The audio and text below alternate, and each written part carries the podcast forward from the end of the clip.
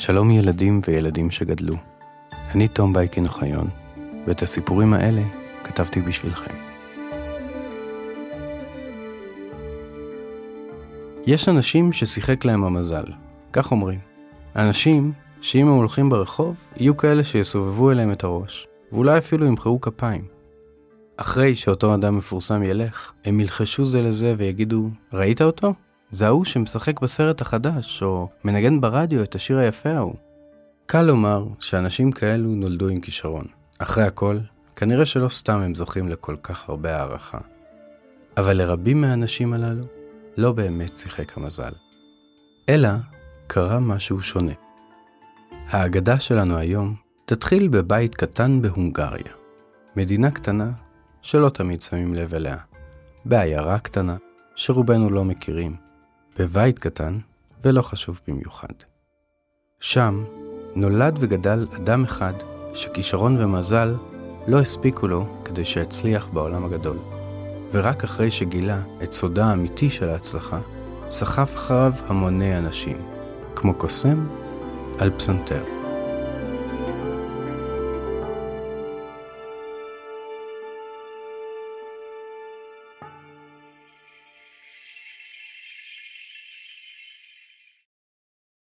פרנץ ליסט נולד בשנת 1811 למשפחה הונגרית ענייה שעבדה בגרמניה בשביל משפחות האצולה העשירות. יום אחד, כאשר חזר עם הוריו מקונצרט, הם הבחינו שבנם הקטן שורק לעצמו מנגינה משונה ביותר. בהאזנה שנייה, אביו של פרנצי הקטן זיהה את המנגינה. הילד שרק את כל הקונצרט, מתחילתו ועד סופו. הוא לא פספס אפילו תו אחד, ולא זייף בשום צליל. עד מהרה הבינו ההורים שיש להם ילד מוזיקלי במיוחד, ואביו החל ללמד אותו פסנתר. אביו של פרנץ לא היה מורה מוסמך לפסנתר, ועד מהרה לימד את הילד הקטן כל מה שיכול היה ללמדו. ההורים התייעצו ביניהם כיצד יוכלו לטפח את כישרונו של הילד, ולבסוף אמו של פרנץ הציעה שהם יעזבו את עבודתם, ובעזרת כספי הנדוניה שלה, ששמרה לעיתות חירום, יעברו לגור בווינה, בירת המוזיקה הקלאסית העולמית. שם בוודאי יימצא מורה לפסנתר, שיוכל ללמד את הילד לפתח את כישרונו. כשהגיעו לווינה, אביו של פרנץ הביא אותו בפני המורה הטוב ביותר למוזיקה בעיר, קרל צ'רני, שהיה המורה לפסנתר של כל משפחות האצולה של וינה. בכל יום היה מקיים שיעורי פסנתר משמונה בבוקר עד שמונה בערב, ומסיבה זו לא שש לקבל עליו תלמידים חדשים. בייחוד כאלה שהוריהם לא יכלו לשלם את שכרו הגבוה. אנא אדוני, פנה אליו האב, רק תשמע את הילד מנגן. אני מבטיח לך שיש לו כישרון גדול. לצ'רני אמנם לא היה פנאי לגחמות של אנשים שונים המתדפקים על דלתו, אבל היה לו הנימוס הנאות שלא להשיב את פניהם ריקם, והוא הושיב את הילד אל הפסנתר. פרנץ הקטן התבייש מאוד בתחילה, אבל בעידודו של אביו הסכים לנגן.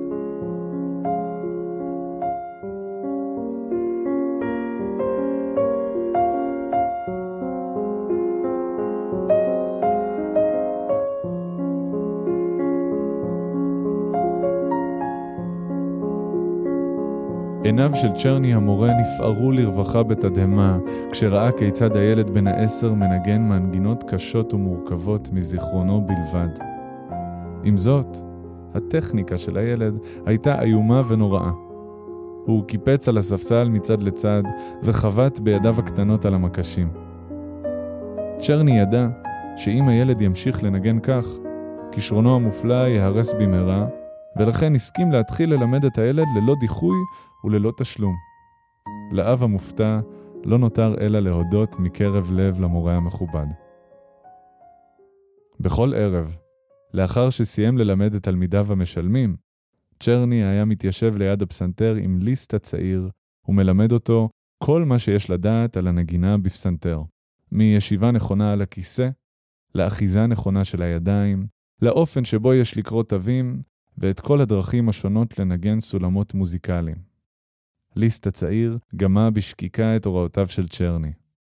הוא נהנה מההזדמנות שניתנה לו ללמוד עם המורה הנהדר הזה. צ'רני היה מורה נוקשה מאוד, והכריח אותו לנגן סולמות משעממים במשך זמן רב בכל יום. אבל ליסט הבין שבלי ללמוד את הבסיס, לעולם לא יוכל ללמוד את הדברים המתקדמים יותר. לא עבר זמן רב, והוריו של ליסט הוזמנו לשמוע אותו מופיע ברסיטל לפסנתר שהתקיים בווינה לכבוד בני האצולה ומשפחותיהם. מהרגע שליסט הצעיר הניח את ידיו על הפסנתר, ועד שנעמד לקוד קידה, הקהל כולו ישב פעור פה. היו אפילו כאלה שהעזו להשוות אותו למאסטרו מוצרט הצעיר.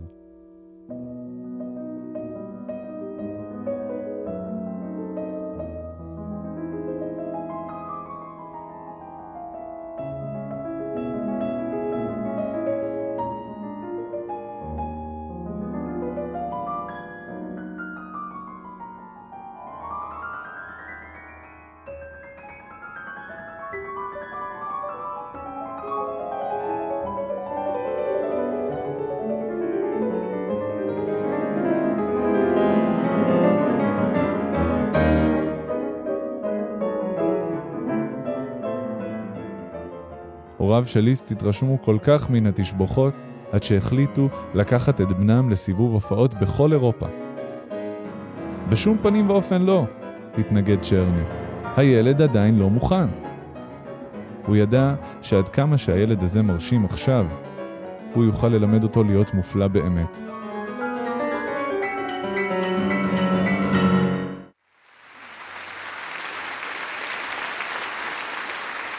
אבל להוריו של ליסט הייתה סיבה נוספת לצאת למסע ההופעות.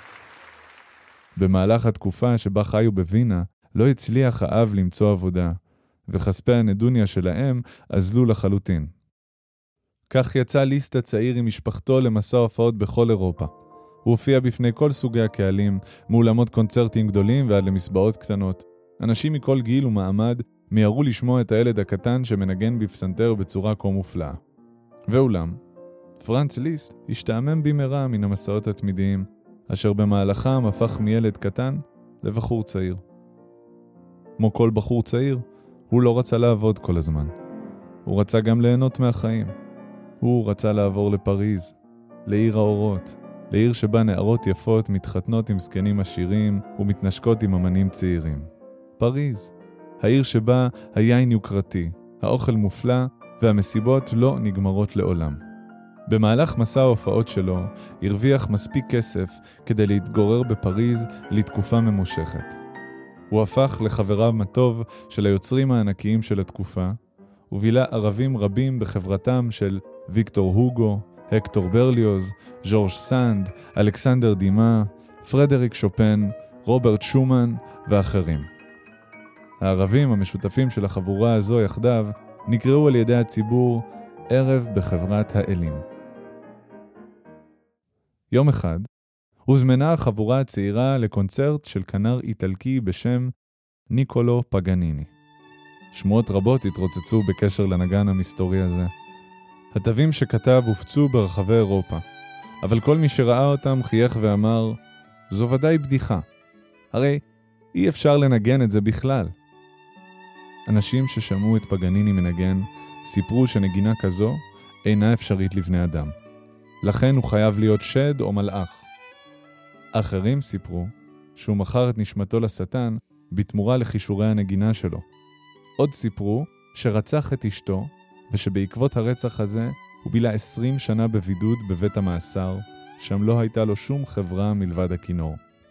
מכיוון שהבטחנו שהאגדות שלנו תהיינה מורכבות מאמת בלבד ולא משמועות, נספר לכם שפגניני היה נגן כינור איטלקי שנהג ללבוש בגדים שחורים מכף רגל ועד ראש.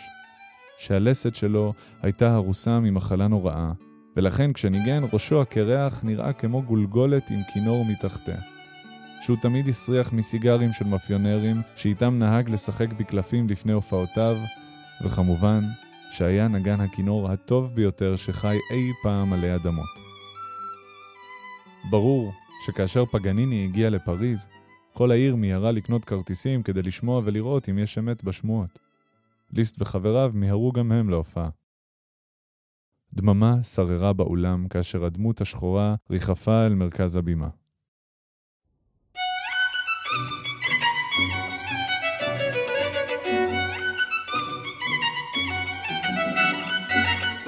דומה היה שמן הרגע הראשון שהקשת נגעה במיתרי הכינור, נעתקה נשימתו של הקהל כולו. נשים החלו להתעלף וגברים החלו להריע. ליסט הביט בתדהמה כיצד הכנר ממשיך לנגן במהירות כזאת, שנדמה שבכל רגע כינורו יעלה באש. הוא לא הפסיק לנגן, אפילו כשהמיתרים שלו החלו להיקרע בזה אחרי זה, וכשנותר עם מיתר אחד אחרון, ניגן את כל שאר היצירה עם המיתר הזה בלבד.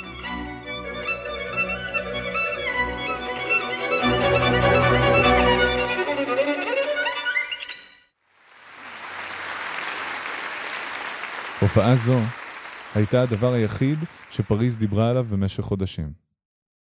ליס לא היה היחיד שהושפע ממנה. חברו הטוב, רוברט שומן, שהיה מוזיקאי חובב ומשורר צעיר, החליט בעקבות אותה הופעה שהוא רוצה להיות פגניני של הפסנתר. אבל הייתה לו בעיה אחת, הוא לא ידע לנגן בפסנתר. הוא ניגש ללימודים בכובד ראש ורצינות, ובמהרה הבין שאצבעותיו נוקשות מכדי לנגן ברמה הנדרשת.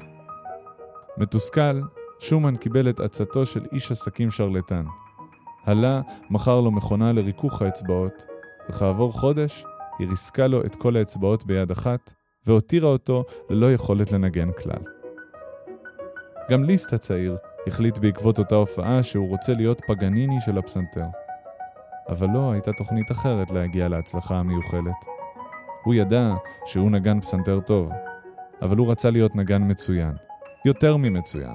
הוא רצה להיות נגן אלוהי. כיצד הופכים מנגן טוב לנגן אלוהי? ליסט ידע שיכולה להיות רק תשובה אחת לשאלה זו. אימונים. הוא הסתגר בביתו, ובמשך שנתיים שלמות לא עשה דבר מלבד להתאמן בנגינה בפסנתר.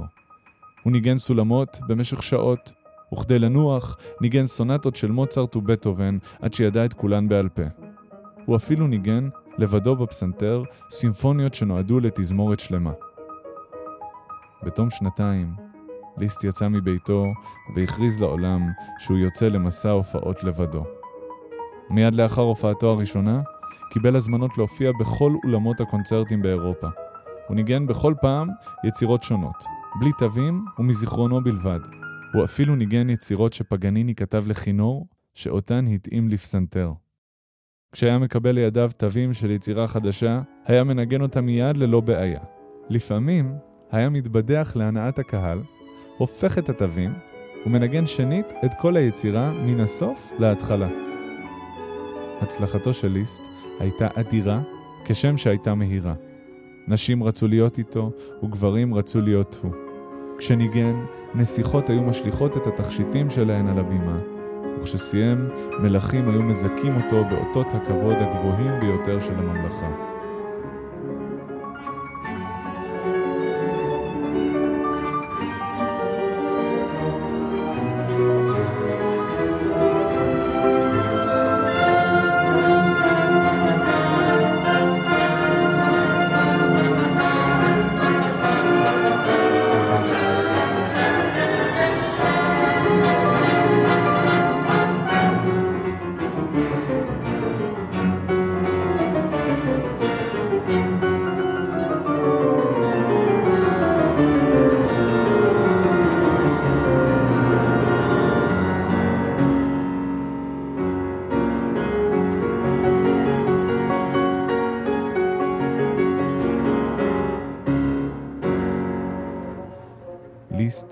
הפך לכוכב הגדול ביותר בעולם המוזיקה של המאה ה-19, ולמוזיקאי העשיר ביותר בזמנו. כשעלה על הבימה, המקטורן שלו היה מצלצל ומרשרש מכל אותות הכבוד שהיו נעוצים בו. כך הוכיח שגם אמן יכול לזכות בכל אותם אותות שהיו שמורים עד כה רק לגיבורי מלחמה. מכיוון שלא נולד למשפחה עשירה, ליסט זכר תמיד את הקושי שבחיים ללא כסף. לכן נהג לתרום סכומים נכבדים מכספו לטובת עניים. כמו כן, תמך כלכלית במוזיקאים צעירים כמו ריכרד וגנר. ומה עם רוברט שומן? למרות ששומן לא יכול היה לנגן עוד, הוא המשיך להיות מלחין מצוין כל חייו. הוא התחתן עם עלמה בשם קלרה ויק, שהייתה נגנית פסנתר מעולה. והיא ניגנה את יצירות הפסנתר שכתב.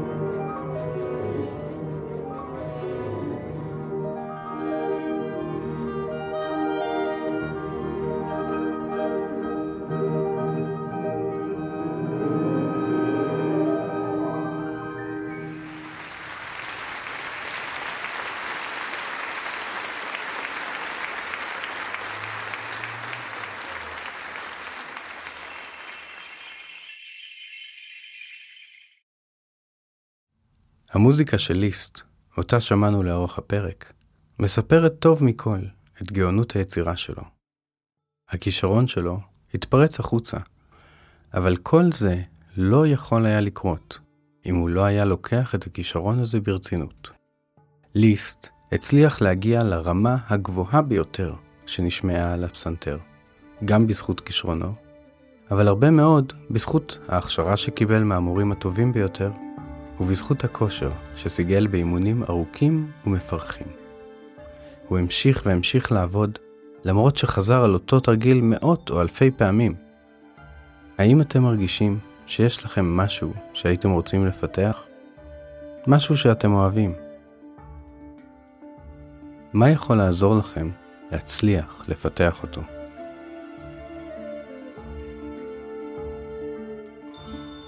מלבד האגדה הזו, עוד אגדות שהיו באמת תוכלו למצוא בפודקאסט שלנו. אם אתם אוהבים את מה שאנחנו עושים, ורוצים לעזור לנו להמשיך וליצור, נשמח אם תתמכו בנו בדף הפטריון שלנו. התומכים יזכו לתכנים בלעדיים, הנחות קבועות לספרי הוצאת פנק, ואפילו לשמוע אגדות אמיתיות חדשות, שלא תוכלו למצוא כאן. הקישור מופיע בתיאור הפרק. הפודקאסט נולד ונערך ברשת הפודקאסטים העצמאית שלג, את האגדה הזו קרא עבורכם יונתן בלומנפלד. הפיקה מוריה דפני וביים עמרי בן דור. אני תום בייקין אוחיון.